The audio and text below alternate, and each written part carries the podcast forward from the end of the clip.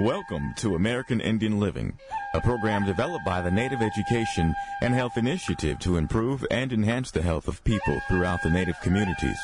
American Indian Living is hosted by Doctor David DeRose, a board-certified specialist in both internal medicine and preventive medicine.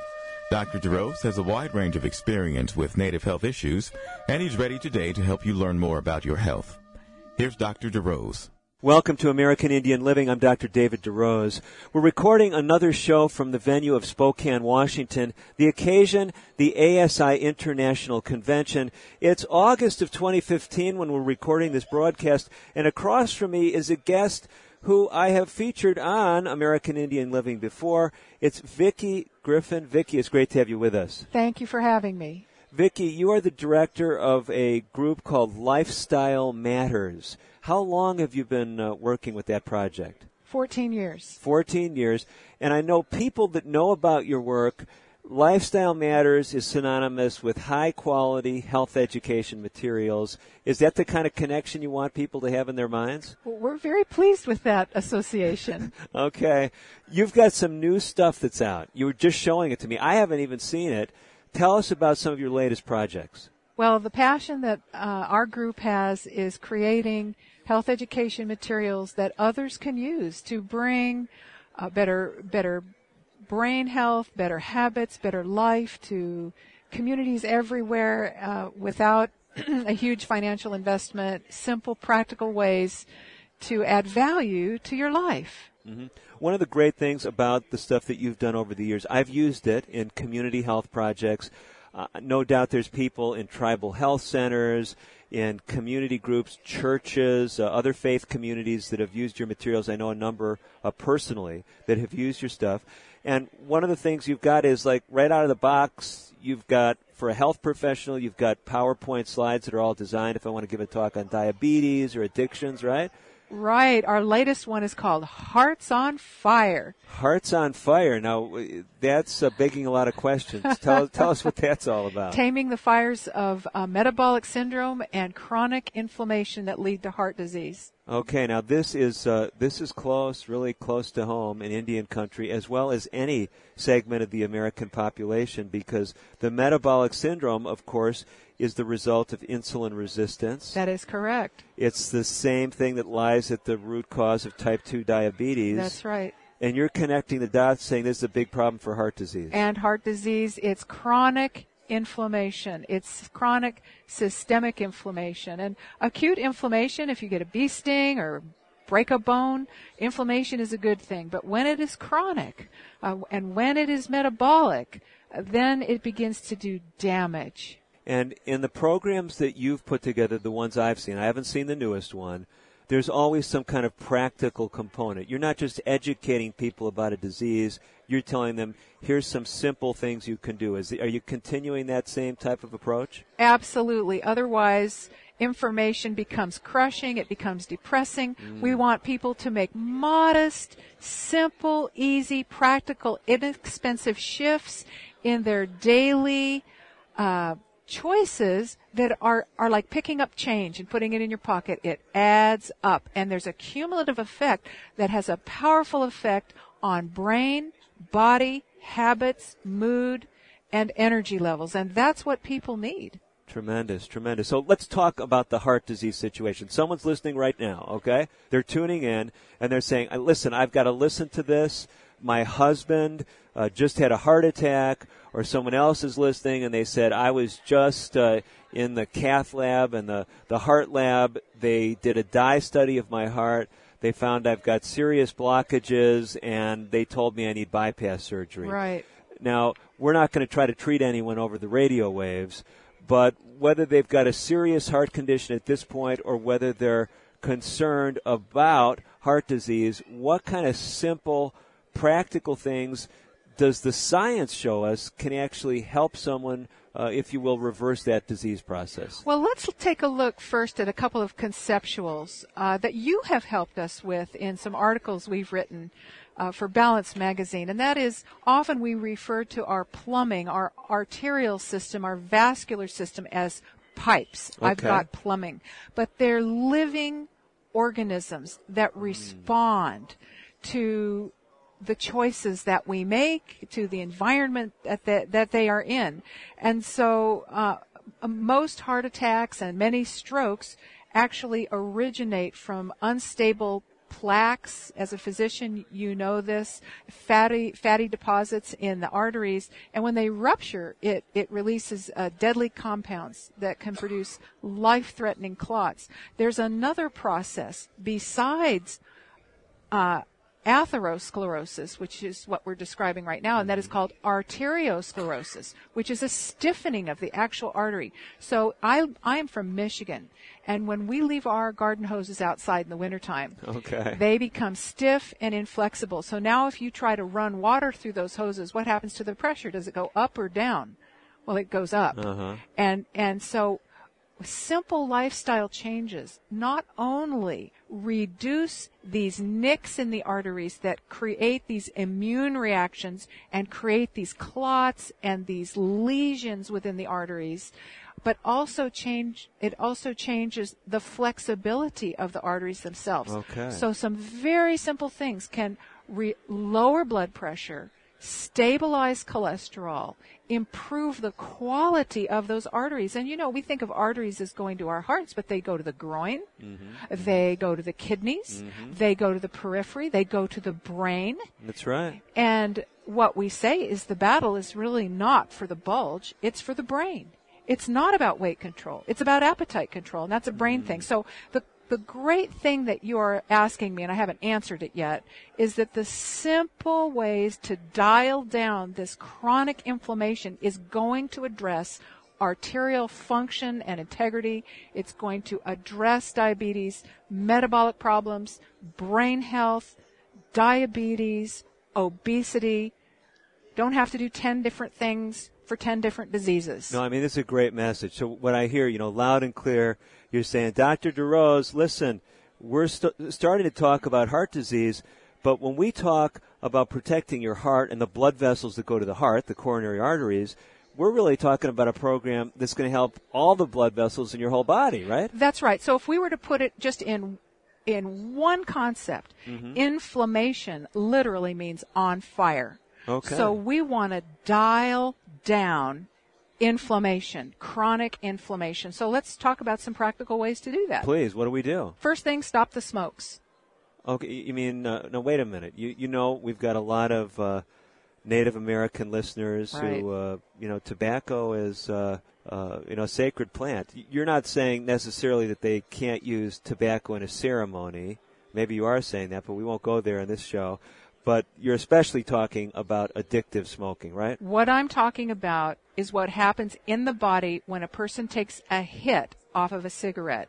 When a person takes a hit off of a cigarette, a drag off a cigarette, I, uh-huh. I used to smoke, so I only know the slang language. Uh, okay, I don't know how. Enough, I, fair enough. Okay, so what happens? What happens is a thousand chemicals enter the system, and if you watch someone smoking, they will take a, a puff from that cigarette every thirty seconds, and it takes seven seconds for the nicotine to go from the lungs to the to the heart to the brain, and then bang, it creates this release of these chemicals. Okay. And so there is a reaction that occurs, but the downside mm-hmm. of of that reaction is that the pl- the pleasure hormones that are created, uh, it actually destroys the vesicles that produce them be- mm-hmm. in an attempt to dial down the assault of too much chemical in the brain. So what you're telling us is that when someone's, uh, let, let's take the example of someone who's a habitual nicotine user, yes. okay, using it day in and day out. Right.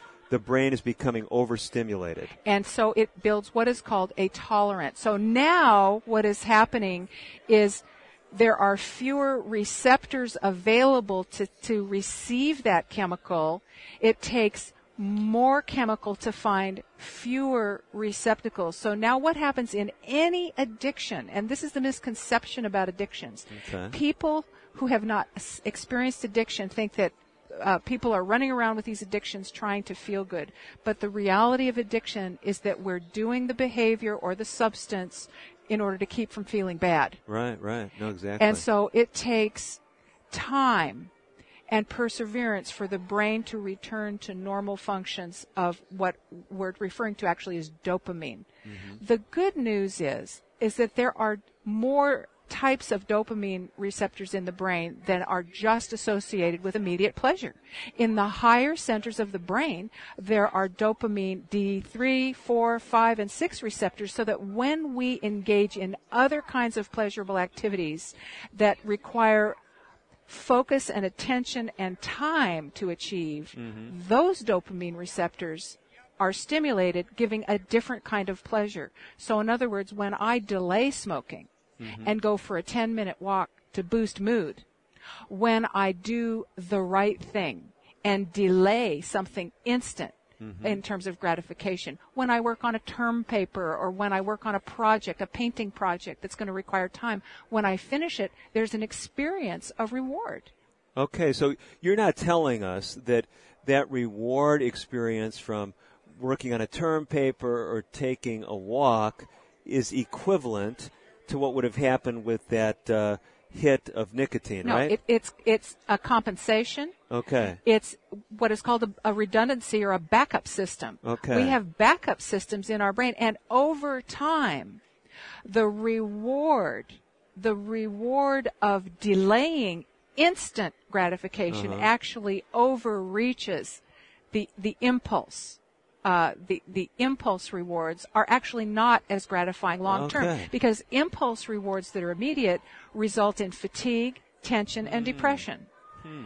Uh, when they are overstimulated. I mean, look, we need to have gratification, and we want, when we get a hug, when we when we do things that create a sensation of gratification, that's a good thing. We're, we are designed for all of those responses. But the difference between a good habit and a bad habit is that a person who is learning automatic behavior, and a lot of addictive behavior is automatic, when a person is is learning a good habit, it actually frees hard drive space in the brain to learn new things. And when we're learning new things, the brain is very eager to learn new things, mm. and it actually creates joy to learn new things. But the addicted brain is losing its ability to learn new things. It's losing ability to create associations with other things. So understanding this, understanding that we need to fight with every tool in the box to break any addiction, whether mm-hmm. it's media, whether it's tobacco, whether it's alcohol. And I come from a wine-making family. Okay. okay. So, uh,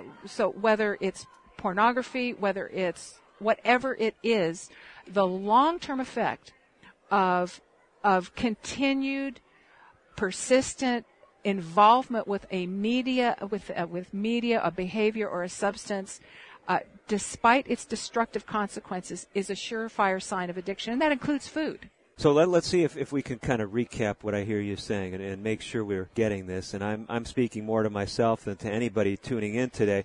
So what I hear you saying, Vicki, is we're looking at a list of some things that can affect our risk of heart disease, yes. but specifically or more broadly, inflammation in our bodies. That is correct. And honestly, we've gotten off into addictions. No, but it's good. It's good. Frankly, some of the some of the things that are very bad for the heart are the very things that we're addicted to. That's why I'm kind yeah. of trying to pull this all together, yeah. because what I hear you saying is one of those things that is really tough on our arteries is addictive smoking, and that those yes. continual uh, nicotine surges that we put through our body. And what you're telling me is for the person that's listening in right now, they say, listen, I'm putting away two packs, three packs a day. Yeah. Maybe it's only a pack or a half pack.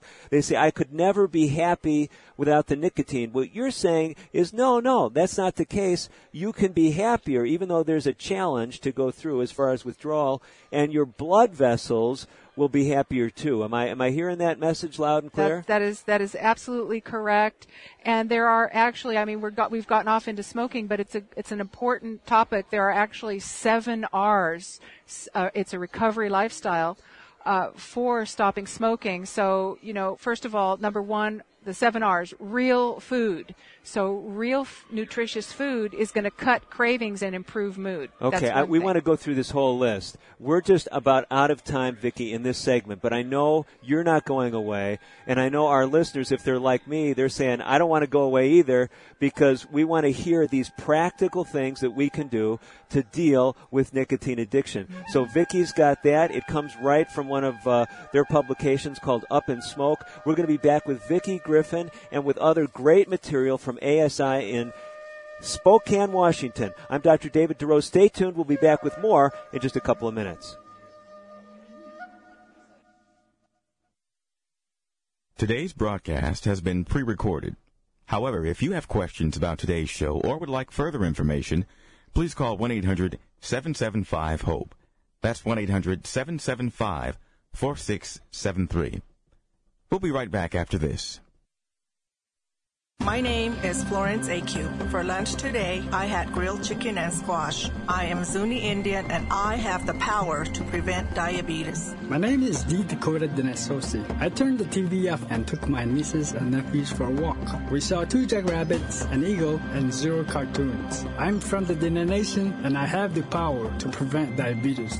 Science has proven that if we lose as little as ten pounds by walking briskly for thirty minutes, five days a week, and make healthier food choices, we can prevent diabetes. My name is Barbara Akisakpuk Curtis. I'm losing weight and being more active. I am Alaskan Inupiaq Eskimo, and I have the power to prevent diabetes. For more information on how to prevent diabetes, talk to your healthcare provider. For free materials, call the National Diabetes Education Program at one eight hundred four three eight five three eight three and ask for the power to prevent diabetes. A message from the U S Department of Health and Human Services.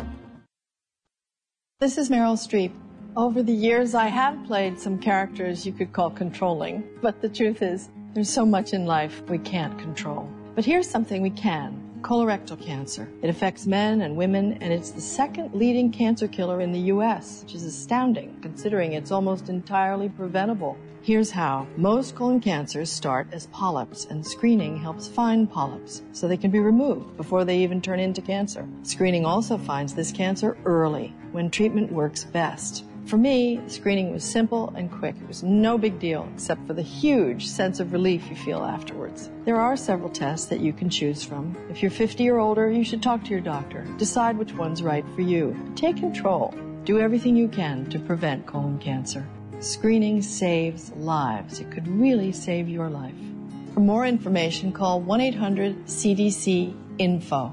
A message from the U S Department of Health and Human Services. You're listening to Doctor David DeRose on American Indian Living. Your comments and questions are welcome.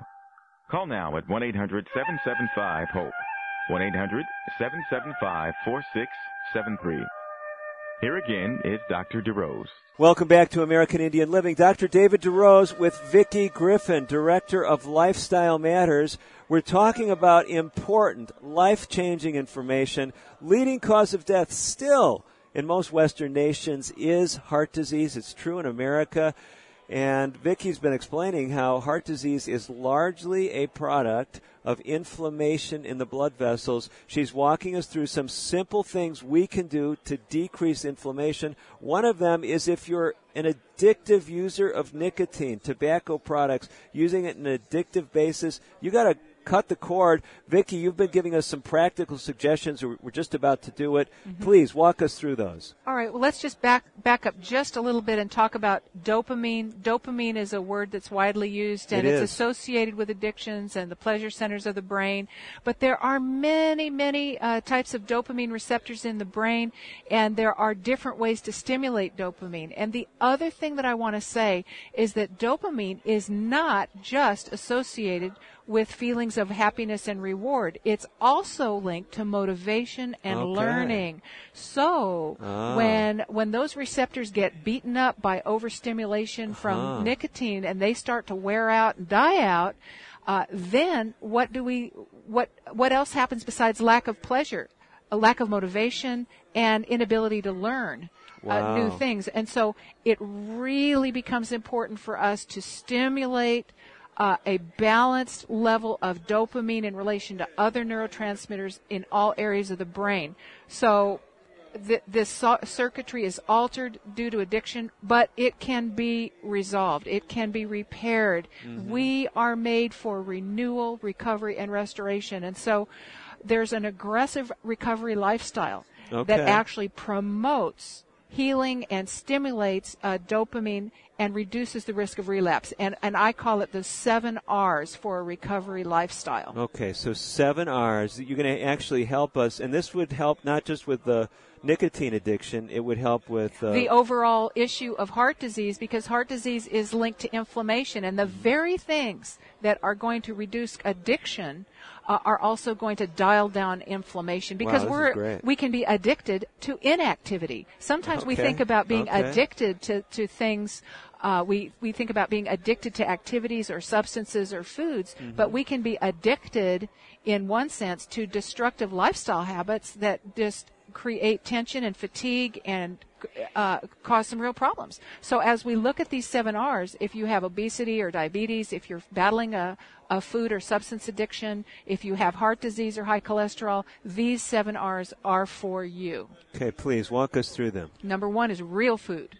Real food, okay. Real food. So nourishing food is going to strengthen both the body and the brain. So these plant foods, uh, we, we call the produce department the Department of Defense. Okay, fair so, enough. Uh, they're rich in antioxidants and nutrients that actually are going to repair cellular damage. And your brain is made up of cells. It improves circulation and is a major determinant of brain health. Uh, so when we have... When we have good nutrition, it's actually going to cut cravings for sugar and stimulants, and tobacco is a stimulant. So what do we do? Bottom line, eat plenty of fresh fruits and vegetables, lots of whole grains, beans, legumes. Uh-huh. These are going to help to balance blood sugar and lower insulin. By the way, elevated levels of insulin in the brain cause nerve cells to commit suicide. Okay, now wait a minute. So...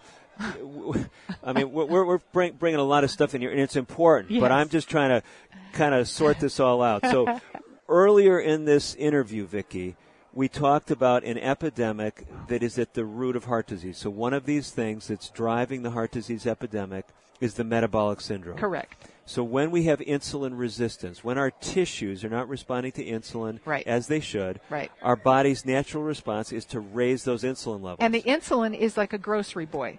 Okay. The grocery boy brings the groceries to the house. Okay. The groceries are glucose. That's the fuel of the cells. Fair enough. And when the grocery boy gets to the doorbell, when a person is insulin resistant, that means he can't find the doorbell.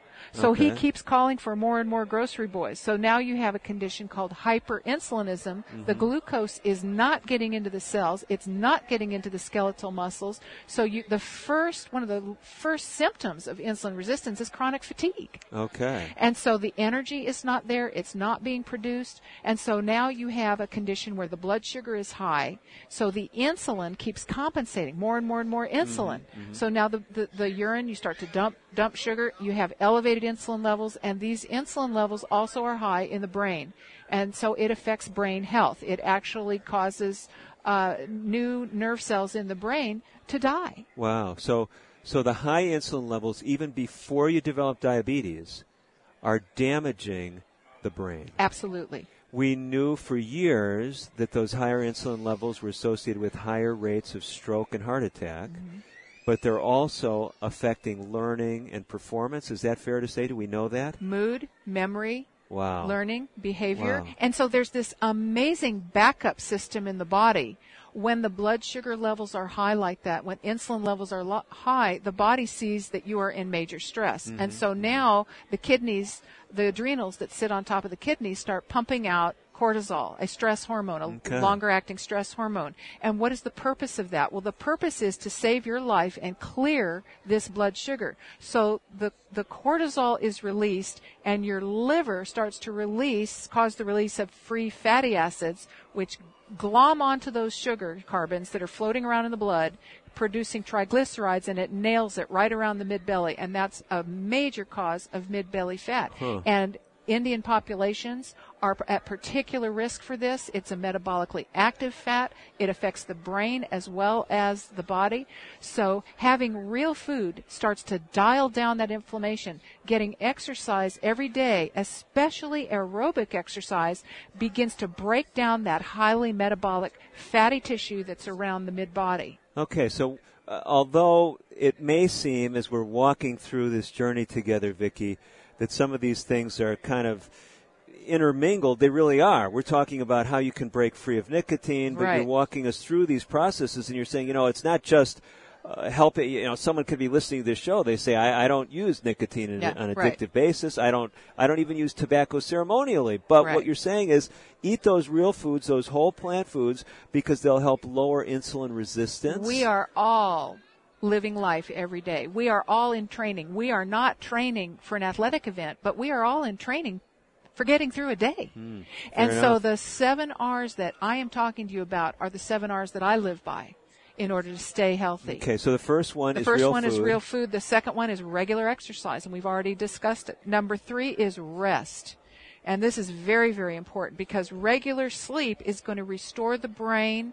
It actually elevates the mood. It helps blood sugar uh, balance and stress hormone balance the next day.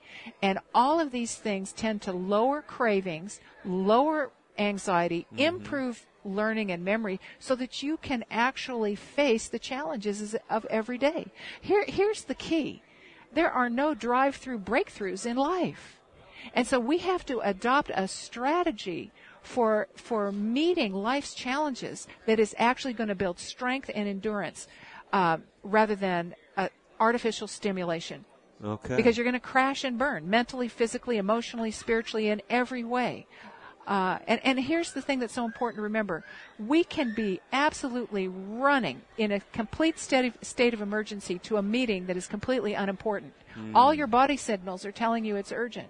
But the most important and urgent priorities in life, we may not have those alarm signals wow. going off, but they are urgent. So well, these seven R's are critical, even though we're not in a panic. We don't. The body doesn't respond in a panic.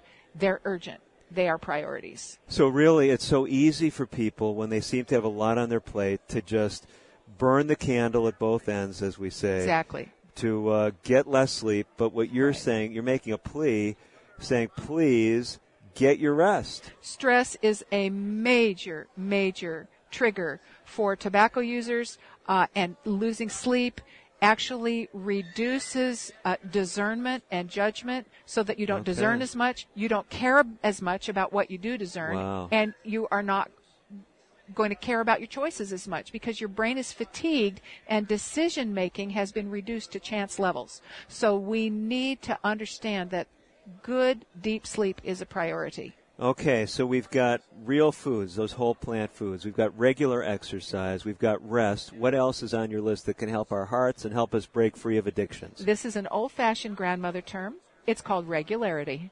Hmm.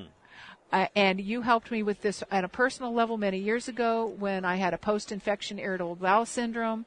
Uh, and the everything in our world is based on regular patterns and systems and rhythms. Mm. And your body, my body, is no different. So establishing regular hours for meals and exercise and rest Uh, actually heals and energizes the brain and body. And I have even learned that when there is something that I have no control over, that mm-hmm. I'm concerned and worried about, I will give myself a certain time every day and a certain period of time to think about it. Wow. And in my faith tradition, I pray about it. Uh-huh. But, I, but when that time period is up, I'm done. Really? Okay, so you say, I'm not going to worry about this all day. I, I've, I've got these few minutes. That's exactly right. Vicki, we are almost out of time, and you got to just give us these last few points. The last few are are wonderful. They are relationships. Get a buddy system. Responsibility. You have a choice. And religion. Spirituality is the center of a healthy lifestyle. How can someone get more of your materials? Uh, they go to lifestyle matters dot com. lifestyle matters dot com. Vicki, our time is rushed away from us. You are most gracious to join us. We've got to step away. We've got more coming up in this edition of American Indian Living. Don't go away. I'm Doctor David DeRose. We will be back with more. Stay tuned.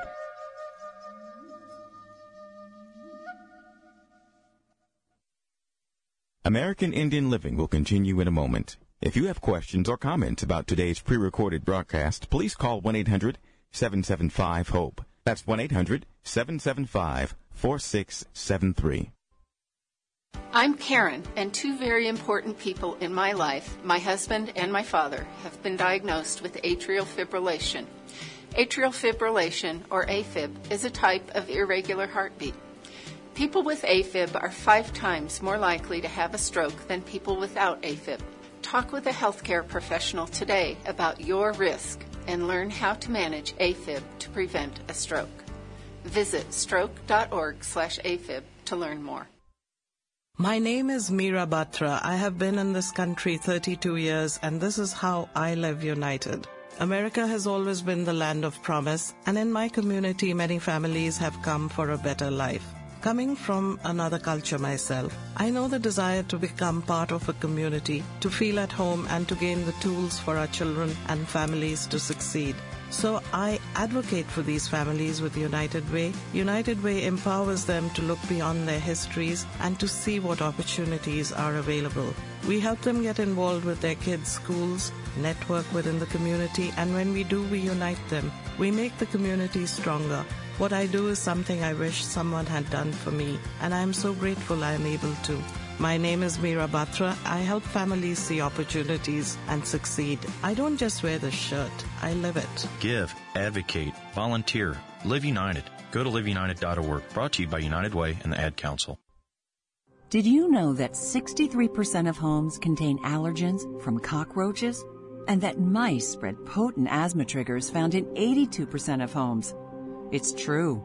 Common household pests are major offenders on the list of indoor allergens. Learn what you can do to help your family breathe easier.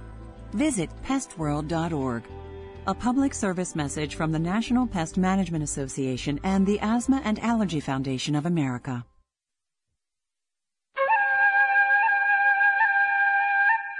You're listening to Doctor David DeRose on American Indian Living. Your comments and questions are welcome. Call now at one eight hundred seven seven five HOPE, one eight hundred seven seven five four six seven three.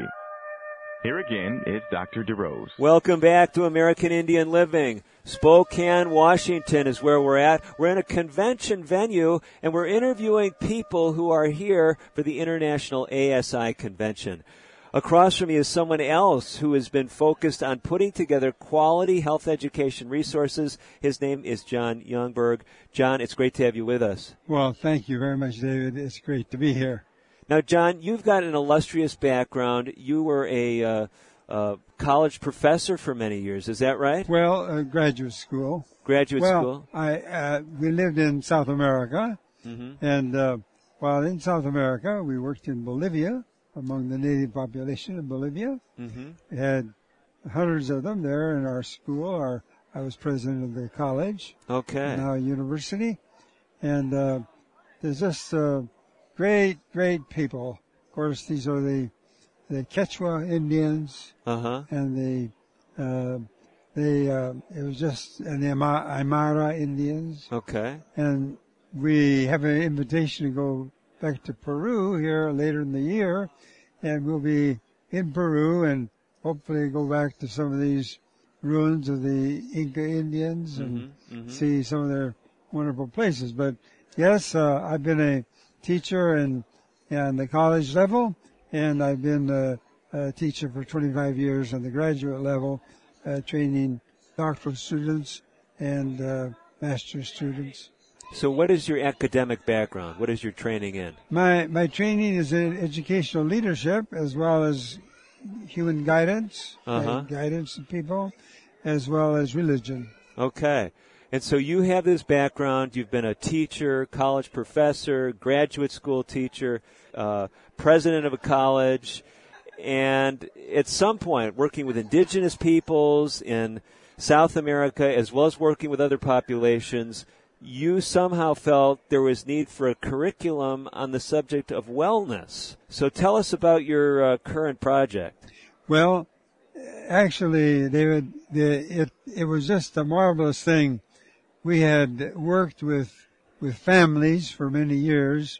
Uh, actually, my wife and I had spent twenty-five years in charge of Family Life International, bringing uh, trainees from all over the world to do a leadership Uh, course in in families, and uh, then we said, "Well, that's this is good. We've been doing this a quarter century," but as we retired, said, "Well, Let's see if we can combine this with physical, biological wellness. Mm-hmm, so mm-hmm. we have family wellness, we have biological wellness, and even spiritual wellness. Okay, okay. And you, you rolled this all under one umbrella, and you came out with a program some years ago called Win Wellness, correct? That is exactly correct. Now, I actually picked up your program some years ago. I've used some of it in community settings. Good. I can't tell you I've used the whole curriculum. I mean, it is, I'll be honest with you, John, I think it's probably one of the most extensive, comprehensive wellness curricula I've ever seen.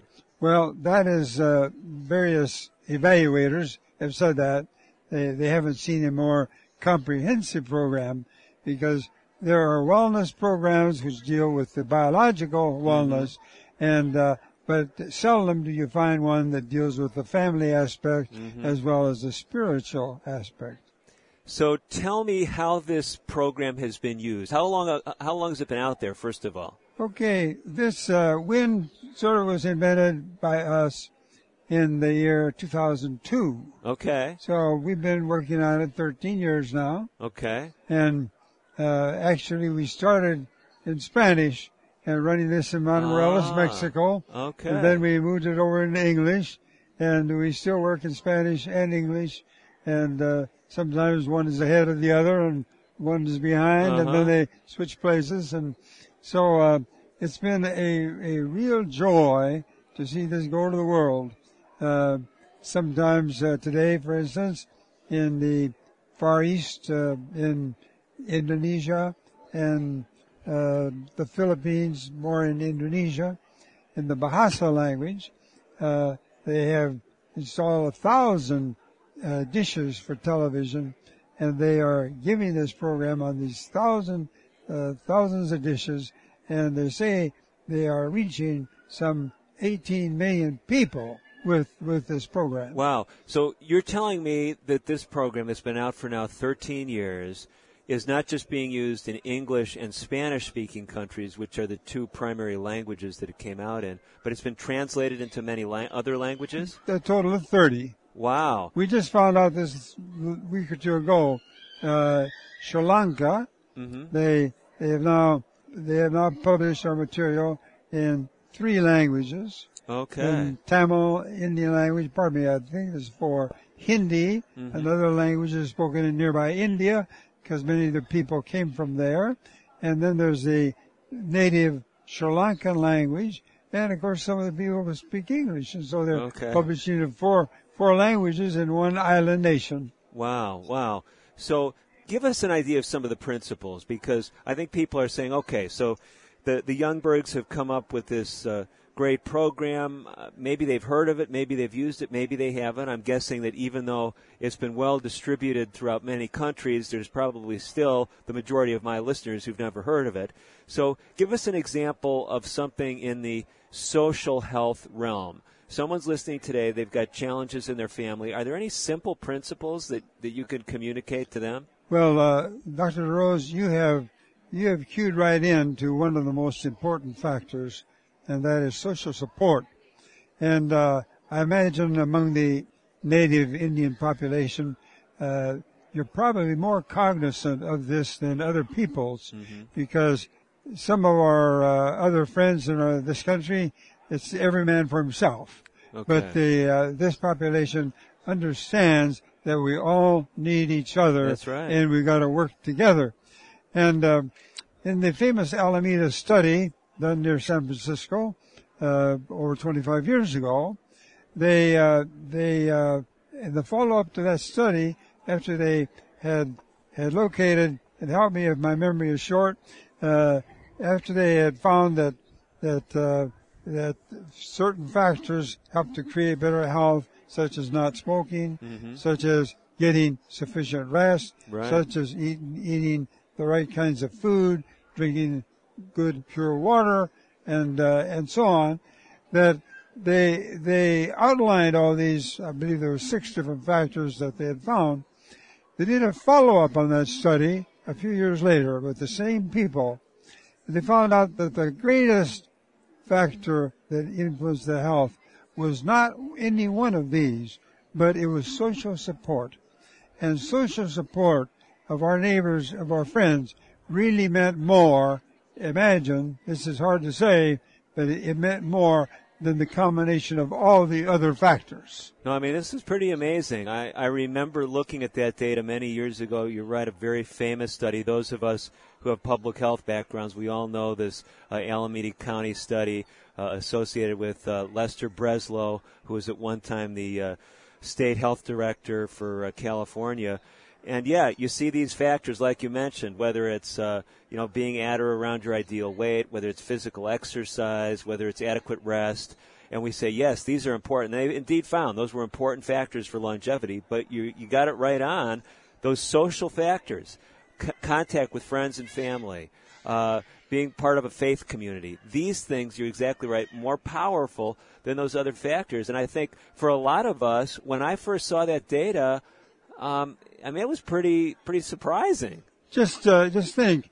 Uh, so, you know, we could live as hermits out in some mountaintop all by ourselves in our teepee or whatever. Mm-hmm. But uh, actually, we we need each other. We need neighbors.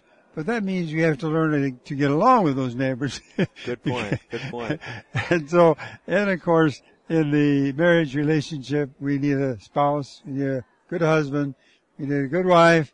We need children who grow up respecting their parents mm. and walking the talk and moving in the right direction. Some good points. And, you know, some might wonder why, where that T P came from, but those uh, who haven't actually seen where we're recording, we're recording here in a live venue in a convention center, and we're actually being hosted by a group of uh, Native Americans here in the Northwest, and they've actually got a T P, Huge T P. Yeah, constructed, uh, actually built right here in the exhibit hall. So it's sitting right next to us. So if you're wondering where that came from, John was gesturing over to the T P, and some of you might have said, well, that's kind of a strange uh, illustration. Well, that's why, because we're right here in this uh, Native American uh, setting in the convention hall.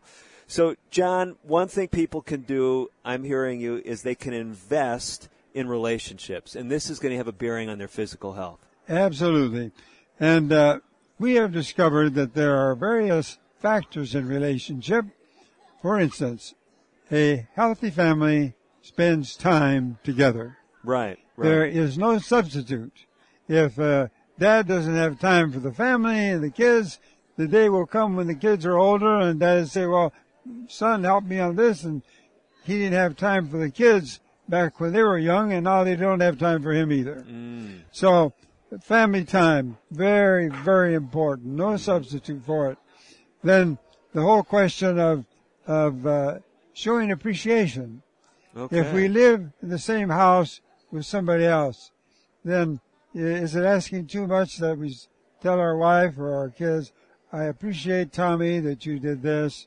My, that was wonderful. Mom really appreciates this. Mm-hmm. Let me tell a story. A mother was just there in her kitchen, I guess she's washing the dishes, uh-huh. and the door opens, and in comes little, well, we'll call him Tommy.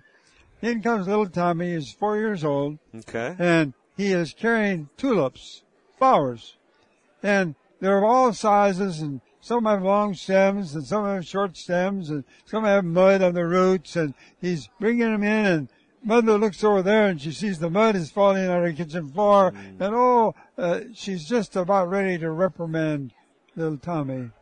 And Tommy has a big smile on his face and says, Mommy, I bought them all for you mm. because I love you.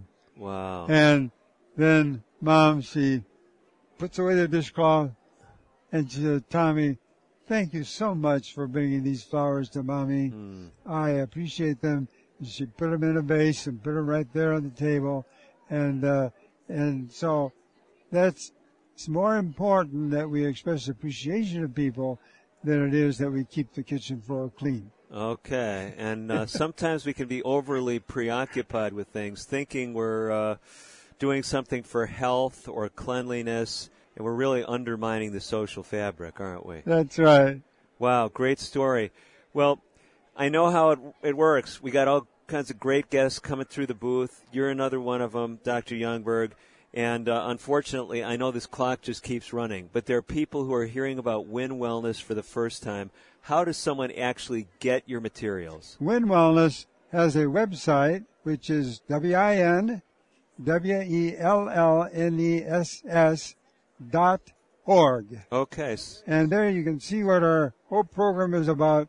Basically, we have twenty-nine topics which are going around the world and being used in thirty languages world over. Wonderful. So it's win wellness dot org. That is correct. John, thank you so much for joining us. It's been a pleasure, and, and may the higher power be with each one of those who listens. Thanks so much. We got to slip away. We've got one more segment coming up, though, in today's edition of American Indian Living. I'm Doctor David DeRose. We've got a physician standing by with some remarkable medical insights. Don't go away. We will be right back. Today's broadcast has been pre-recorded. However, if you have questions about today's show or would like further information, please call one eight hundred seven seven five HOPE. That's one eight hundred seven seven five HOPE. four six seven three. We'll be right back after this. What I say, you already know, but you don't believe. You won't accept, you don't conceive. When you're inside your car, you feel safest of all. Are you safe? Are you? Two tons of sheet metal in your hands. Two tons don't run on autopilot. You have a mission. It's no collision. Hold the phone. Don't text. You're angling to be next. Oh, you've done it before. What's the harm? Just this once, there's no alarm. Got your hands on the wheel? No big deal. Brothers and sisters, you won't see it coming. You're off the road. Your life explodes. It's not worth it. Don't do it. You only think there's nothing to it. Put it down. Hang up. Pay attention to highway action. Behind the wheel, there is no such thing as a small distraction. Join the conversation at decide to drive dot org, a public service message from the American Academy of Orthopedic Surgeons, who would rather help keep your bones strong than put them back together. We are here to say a word about cancer. When you talk to someone who has been diagnosed with cancer, be positive. Be supportive. That's it. Stop right there. Don't start telling them about your Uncle Vern. Or the next door neighbor. Don't be grim. And try not to disappear either. Don't cross to the other side of the street. Don't stop calling. Don't cry. Don't ever say, you're living my worst nightmare. You know who you are. Here's the important part. Be positive. Be positive. Sé positivo. Say these words. You will do great. Keep calling. Check in. Be a friend. Or be a new friend. Be a supportive, positive friend. Smile. Try not to be afraid. Or act afraid. Fear is not useful. Be a funny, hopeful human being. If you come across cancer, let it transform you into your most positive self. And inspire. Urge. Fortify. Rally. Encourage someone to do great. This message brought to you by cancer survivors. For more information, to hear stories, or share your own, visit do great campaign dot com. Do great.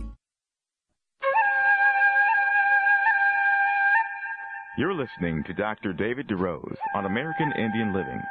Your comments and questions are welcome. Call now at one eight hundred seven seven five HOPE, one eight hundred seven seven five four six seven three.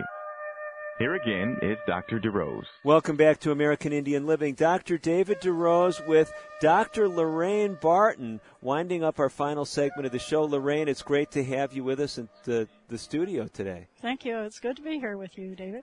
And, of course, it's a virtual studio here in this convention center, but that doesn't matter. I know you've got a lot of great information. For those who don't know, Doctor Barton, you're a pediatrician first, right. right? Yes, I'm a pediatrician. I have a subspecialty of Uh, neonatology, which is taking care of very premature babies and sick babies.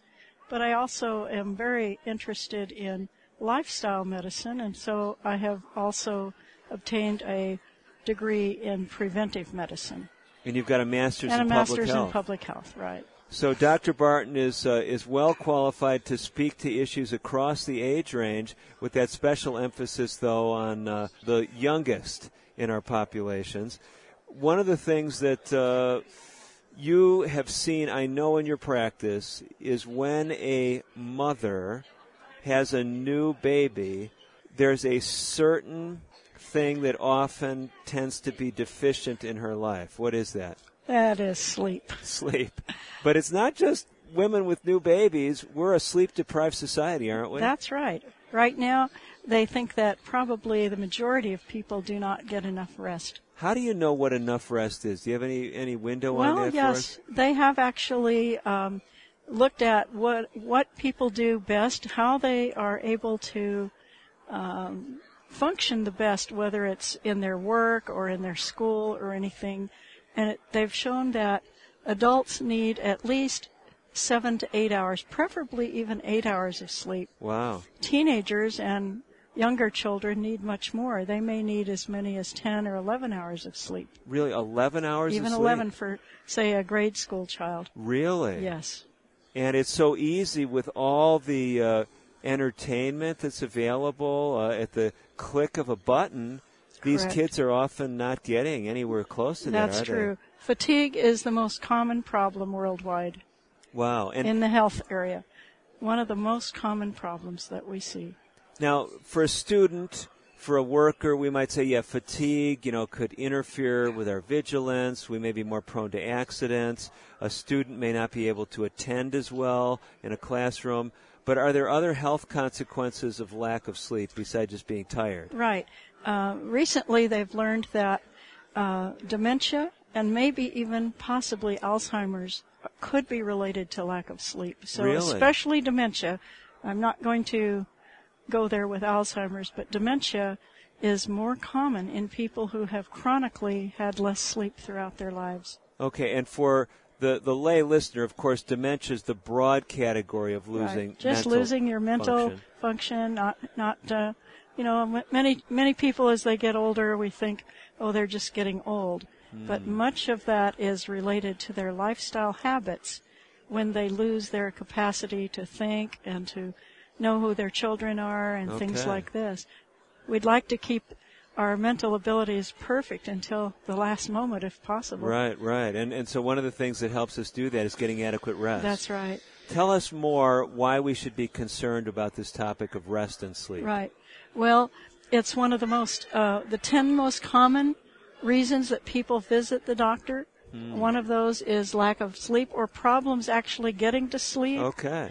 Uh, or waking up in the middle of the night, uh, especially as people get older. This is a very, very common problem, but we do see it even with adolescents. So you in your practice as a pediatrician see We've adolescents uh, with sleep problems? We have seen this, yes. Uh, I don't personally currently take care of adolescents, but mm-hmm. it is a common problem. Okay, so you're working with the neonates, the Correct. Little ones. Right. And even if they had a sleep problem, they wouldn't tell you. That's right. Okay. So what um, what can we do if we have such a problem? If we're not sleeping well, are there some simple things that we can do? Yes, there are. Uh, first of all, you'd asked earlier how much sleep we need, and as I mentioned, um, people live longer, actually, if they get more sleep. Okay. So if you start getting less than seven or eight hours of sleep a night, you actually don't live as long as people who get, say, eight hours of sleep. Wow. Okay. Yeah. So what can you do? Mm-hmm. First of all, you have to kind of you have to set habits that allow you to go to sleep. We need two kinds of rest and sleep. One is daily, every day, mm-hmm. and one is weekly. Right? Okay. So if you do it day if you lose sleep daily, uh-huh. a lot of people think I'm going to catch up on the weekend. Okay, fair enough. But you cannot really replace your lost sleep. Really? That's so there true. Isn't this idea of a sleep debt that you could right. repay to you some extent? You cannot repay it. So once you've lost that sleep, it is lost. Huh. And so this is something everybody needs to consider, not just for now, to feel better, to work better, or or study better, but this is long-term related to what's going to happen to you as you get older. So, Doctor Barton, let me see if I've got this right. If I've cut myself short on sleep, it is true that if I get more rest, I may be able to function normally the next Correct. Day. But what you're saying is if I look at the chronic effects of sleep deprivation, I haven't undone that damage, like that's increasing my risk of dementia that's or things correct. Like that. Right. Okay, well, that's right. sobering stuff. Yeah. So falling asleep while driving, you mentioned that a little earlier. Mm-hmm. It's one of the major causes of automobile accidents.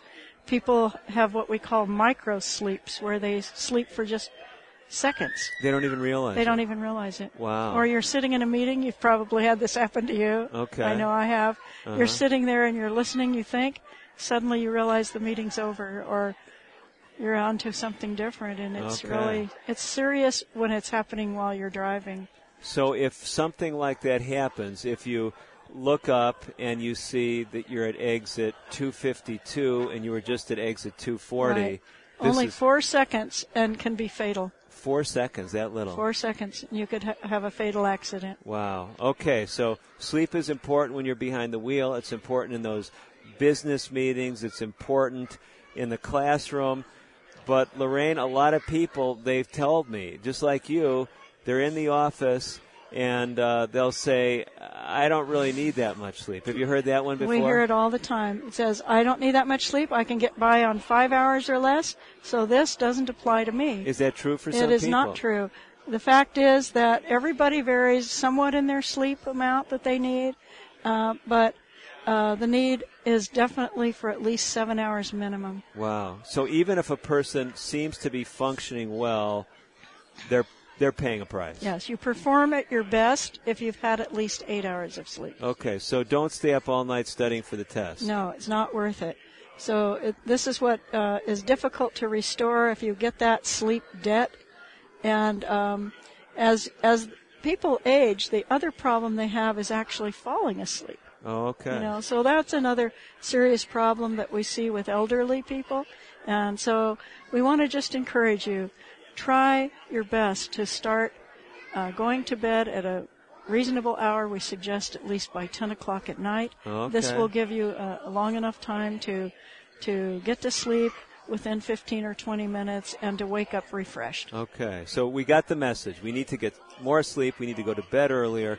But you got to help us, because some people say, it doesn't matter, Doctor DeRose, Doctor Barton, if I go to sleep, I cannot fall asleep. I mean, do you have some practical suggestions yes, that can help people sleep? Right. If if you can uh, put yourself into some sort of a routine, it works. Okay. It may not be easy the first few days, but if you every day say, I'm going to go to bed at nine thirty or I'm going to go to bed at ten, and you just lay there, don't worry about if you can't fall asleep at the mm-hmm. beginning.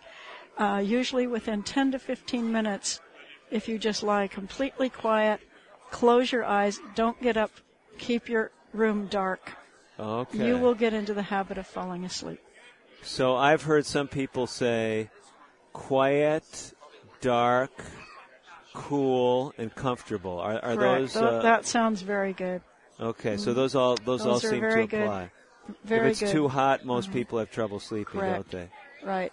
And you know what? Sleeping pills are used by about forty-three million people in the United States. Wow. Guess what? They only help you sleep about eleven minutes longer. What? Yep. The so recent study just showed that. Really? That sleeping pills only help you sleep about an average of eleven minutes more, and could even make you feel sleepier in the daytime. So it's not worth it to rely on sleeping pills. And sleeping pills have a higher incidence of people who uh, commit suicide later in their life. Later as well. So we don't want you to be on um, sleeping pills. Well, we're basically out of time, Lorraine. I think the message has come through loud and clear that sleep is important. Sleeping pills are not the solution. As we're closing out, any final things you want to tell people that'll help them rest better? Try not to think about all the troubles you've had during the day. Try to go to bed with just peace that you've done your best for that day. Make sure you don't have anything like anger in your heart as you go to bed.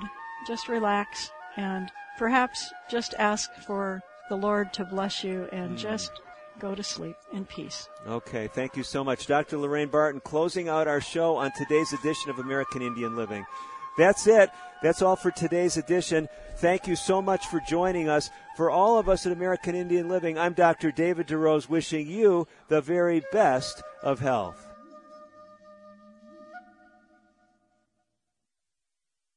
Native Voice One, the Native American Radio Service.